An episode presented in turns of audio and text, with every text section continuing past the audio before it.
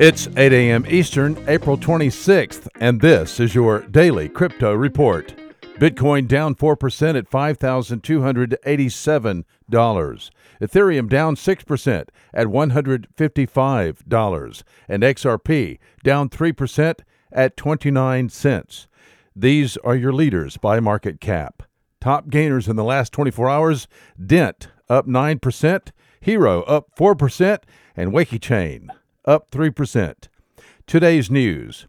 The New York Attorney General's Office, Bitfinex, and Tether are at odds over $850 million. The New York Attorney General's Office alleges that cryptocurrency exchange Bitfinex sent $850 million of customer and corporate funds to Crypto Capital, which subsequently claims the funds were lost. The New York Attorney General's Office alleges that Bitfinex covered up the shortfall and covered the loss with funds that were supposed to back the stablecoin Tether. Ifinex is the company that owns Bitfinex and Tether. Ifinex has overlapping and interlocking ownership and boards.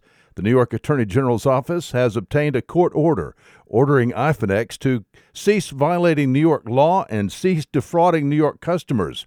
Ifinex has issued a statement on the matter, quote, "Both Bitfinex and Tether are strong financially, full stop. And both Bitfinex and Tether are committed to fighting this gross overreach by the New York Attorney General's Office against companies that are good corporate citizens and strong supporters of law enforcement. Bitfinex will vigorously challenge this and any and all other actions by the New York Attorney General's Office," unquote. This is a developing story to watch and has impacted the price of cryptocurrencies across the board.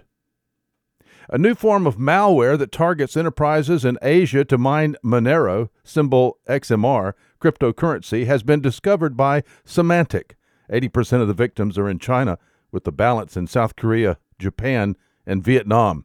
The malware is called Beepy. Beepy uses a backdoor developed by the United States National Security Agency before it was stolen and released to the public in 2017.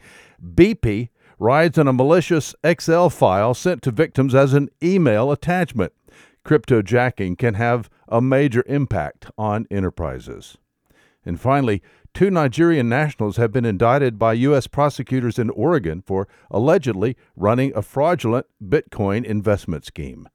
Well, those are your leading headlines today. Visit us at dailycryptoreport.io for sources and links. Find us on social media. Add us to your Alexa flash briefing and listen to us everywhere you podcast under Daily Crypto Report.